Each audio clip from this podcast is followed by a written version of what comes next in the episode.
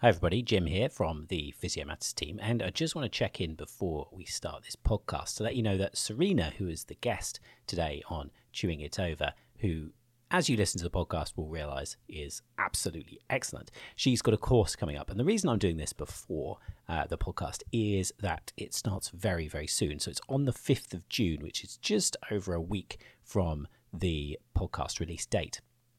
So there are further details in the notes for wherever you're watching or listening to this podcast. But basically, it is behavior change interventions for healthcare practitioners and coaches. Starts on the 5th of June and it's online, so you don't have to go anywhere. And we have got a discount code for you. Um, just use the code TLIVE50 and you get £50 off the cost. So, full details in the notes, or you can type in thepsychologyschool.co forward slash online hyphen course, and that'll get you all the information.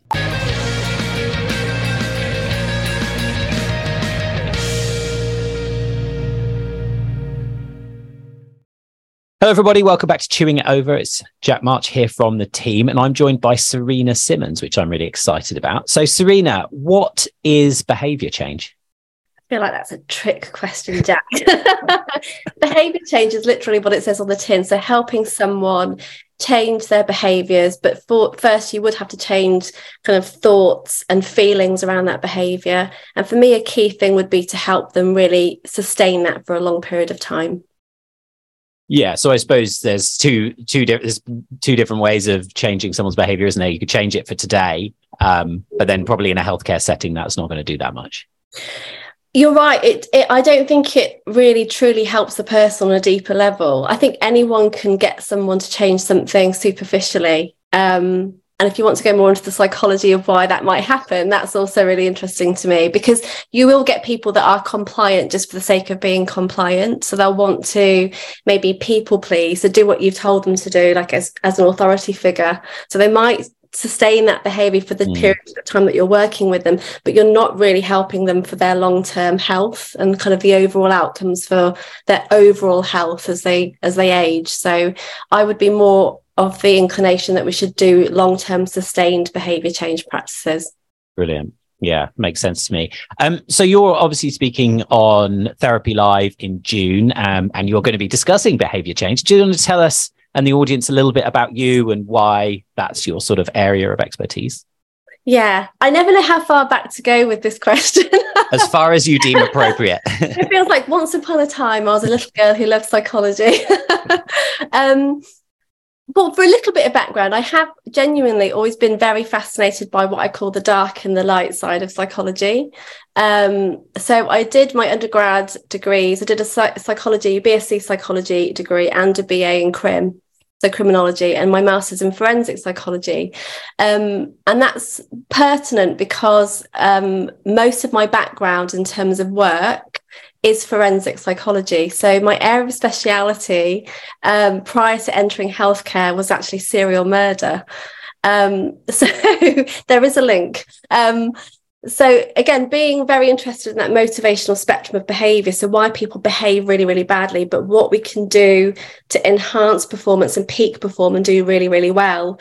Um, i'm going to steal a phrase from my early phd supervisor who said um, I'm interested in why people some turn out to be old Mother Teresa and some old Myra Hindley, and I think I totally take that from him. So really interested in that darker and lighter side of psychology, um, and arguably, having worked in forensic psychology for so long, they are one of the most difficult groups to change behaviour in.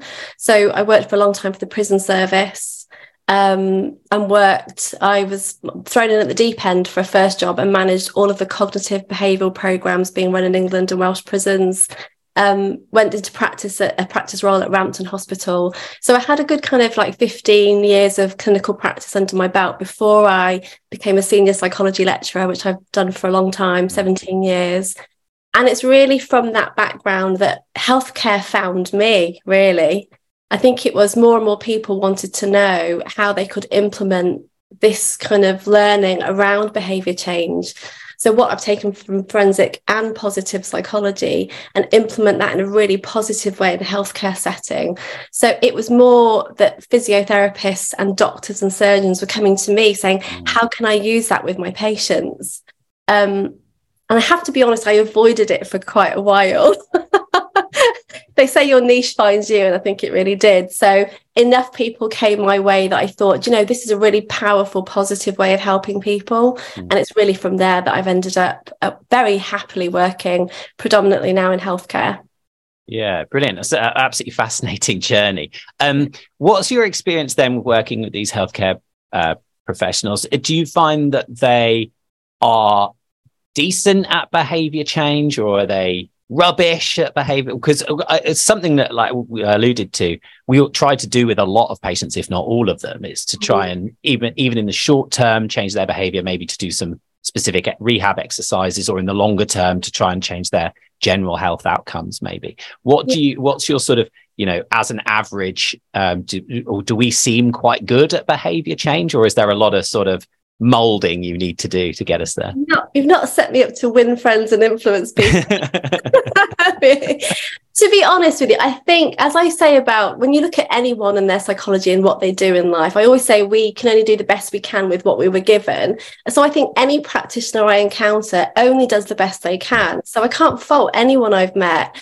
And to be biased, when people come to my training, it's because they have a deep desire to want to learn more that with that said not to be too negative i think the bigger issue for me is i do see obviously a lot of practitioners that struggle with this. Mm. they want to know how to help their patients and their clients. They want to know how to help them sustain a change. Um, and it's really frustrating for them when they don't seem motivated to help themselves. So the issue I have with that isn't the practitioner, it's the fact that having done this for so long now, that the practitioners are telling me that this isn't a part of their initial training. And that blows my tiny brain because if you're working with human beings, how is psychology not embedded into the training in a deeper, more meaningful way? So I think it's more of a fault of the training potentially that people get in that I just think there should be more psychology um, to help people understand first how someone thinks and feels and behaves to then approach the physical. Because as when I train, I always start with the fact that everything starts with how you feel and think. So we first have to be mindful of that to be able to help someone to infiltrate their thinking and feeling so that we can help them.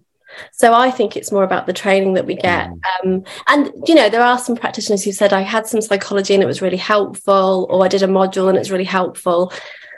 But again, I haven't really heard that there's been an integration of kind of up leveling through the years of their training to help them scaffold that conversation that undoubtedly you're having. Because so many practitioners I encounter, sorry, I'm on a roll now. No, go for you open a can of worms. um, I just really hear how unconfident people feel when they have some of these conversations. They don't know what to say to people because people aren't just presenting with their physical issue. They never really are just coming and saying, I've got a sore knee or I've got a sore shoulder. It's all the other stuff that you're dealing with, it's the whole person. So to feel confident and comfortable about how you treat the whole person more holistically while staying within your zone of genius and tackling the bit that you're empowered to, to treat is what I think I want to help people do. Mm. Yeah, that mirrors my experience, I must admit. Um, I did my training a few years ago um, now. And um, I remember we had a, some sort of introductory psychology module maybe in our first year, and I couldn't tell you what was in it. Um, so that's yeah. obviously uh, stuck with me.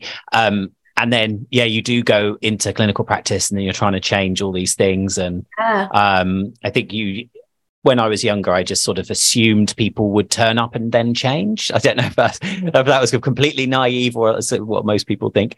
Um, so what tell us obviously we talked to, we alluded to it as well speaking at therapy live. What kind of things are you going to um, speak to us about in that presentation? Yeah so i think the title that we've gone for has it is the fundamentals of behavior change. So what i want to do is give people a lot more insight. I mean my area i'm a chartered psychologist so you know there are loads of other practitioners and loads of other amazing tools out there that you can get elsewhere um, that look at kind of more of the basic theories around behavior change, like, uh, you know, being capable and motivated and opportunity, all those things. But I want to go deeper into the psychology. And I think for me, that's where a big unlock can happen. So I want to just give people more of an insight into maybe why someone may engage with you, also why someone might not engage with you. And what I want to do is give people a couple of really quick tools that they can use to start that process to feel more confident and comfortable.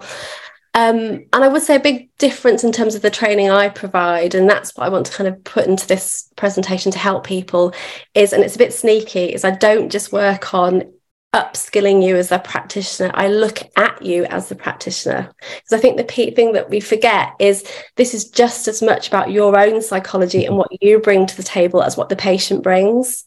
And i think again that's where a lot of other training and programs and maybe they're great. Again it's not a criticism of anything else because it's it's all tools at the end of the day that you can pull out the bag and we need all the tools that we can get but I think, again, I'm very passionate about you upskilling yourself and feeling confident in yourself and looking at some of the things that you bring as a practitioner. So when you don't feel confident, why don't you feel confident? And can I help you unpick that so that you're not showing up as that vulnerable practitioner? And that's the powerful unlock, actually, a lot of the time. So we're going to cover some basic psychology, a few tools, and a little bit of insight into what you bring to the table. Mm sounds very meta that you're behavior changing clinicians to enable them to behavior change their yeah. patients. Well, it starts with you. It starts with the practitioner. It's not just about giving you the tools. It's because it's human to human interaction. It it gets messy. So you and maybe you can uh, say that you've experienced it, but sometimes we can get triggered by our patients, or sometimes we feel frustrated with them. Now, if it mm. wasn't meaningful to us, that wouldn't happen. So if you can build a resilience and an understanding of yourself first, it really helps and impacts how you deal with other people. It also, it also, and this is something I'm really deeply passionate about, because you see it a lot in healthcare. And a big part of my training is looking at this kind of um, theory, but looking at the rescuer in healthcare. So a lot mm. of people, practitioners that I work with want to do everything for their patient. And actually, that really impedes someone's progression. So if you're showing up as a rescuer in terms of your own psychology, what can we do to create those professional boundaries so that you stay within your scope of practice? So that's why the psychology is so powerful. So it's tools to understand the patient, but at the same time, I always talk about integrated practice. You have to become an integrated practitioner to do your best work and to help the patient. Mm. I mean, it sounds absolutely amazing. I'm sold. Are you? Um, yeah, definitely. definitely. Um, yeah, we were just talking off air, weren't we? I don't, I don't see that many patients anymore. As uh, so, um, and um, my specialty is more in differential diagnosis than it is in in management. So, um, is it's not necessarily something that um, I need to employ a lot of because uh-huh. I send them elsewhere to do that. Um, but even so, absolutely uh, sounds absolutely fascinating, and and certainly makes me think of the sort of the people that are attracted to a healthcare yeah profession fit yeah. a lot of those boxes you've just been you've just been mentioning as well. Um, and I think yeah. Uh, I mean, it's what obviously one of the reasons we wanted to get you on to the program was to bring some of this across. And I think what we hear a lot of is we hear a lot of information come across to us about how we should be instigating long term behavior change.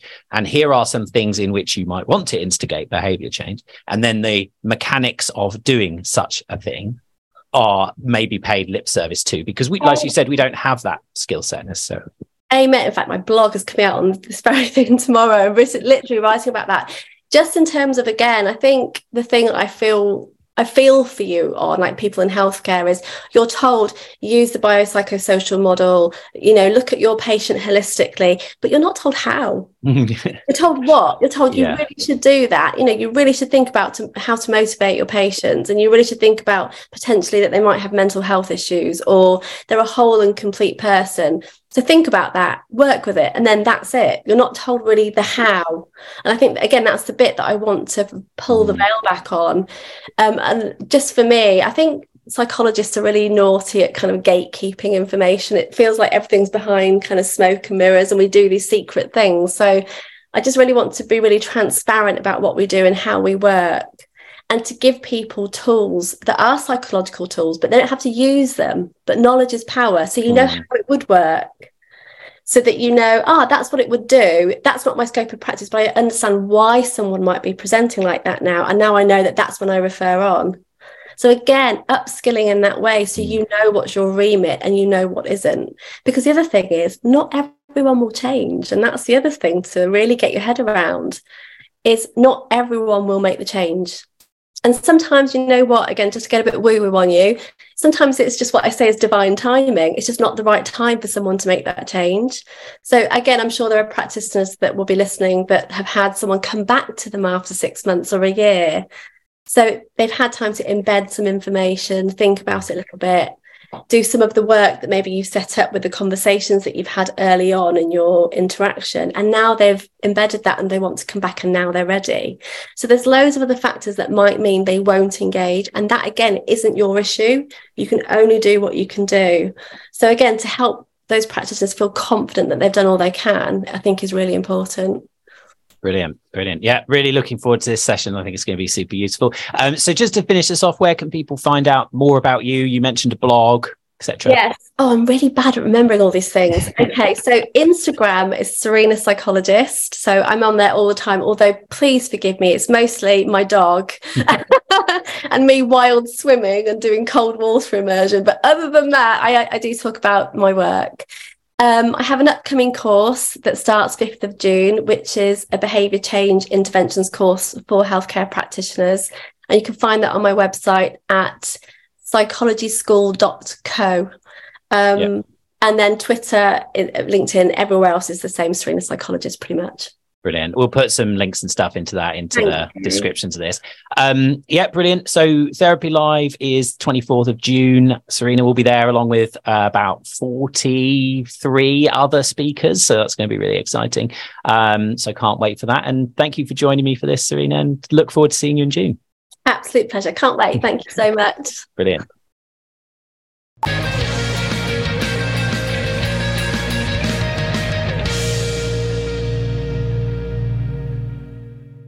Test, don't guess. We all know that. And we want you to test better. VALD Dynamo is a dynamometer specifically designed for MSK healthcare. It isn't a repurposed crane gauge or an inaccurate grip measure. You can push, pull, grip, and more. Plus, if that wasn't enough, its app for recording and storing the data is just brilliant. valdhealth.com forward slash dynamo for the only measurement device you're going to need in clinic.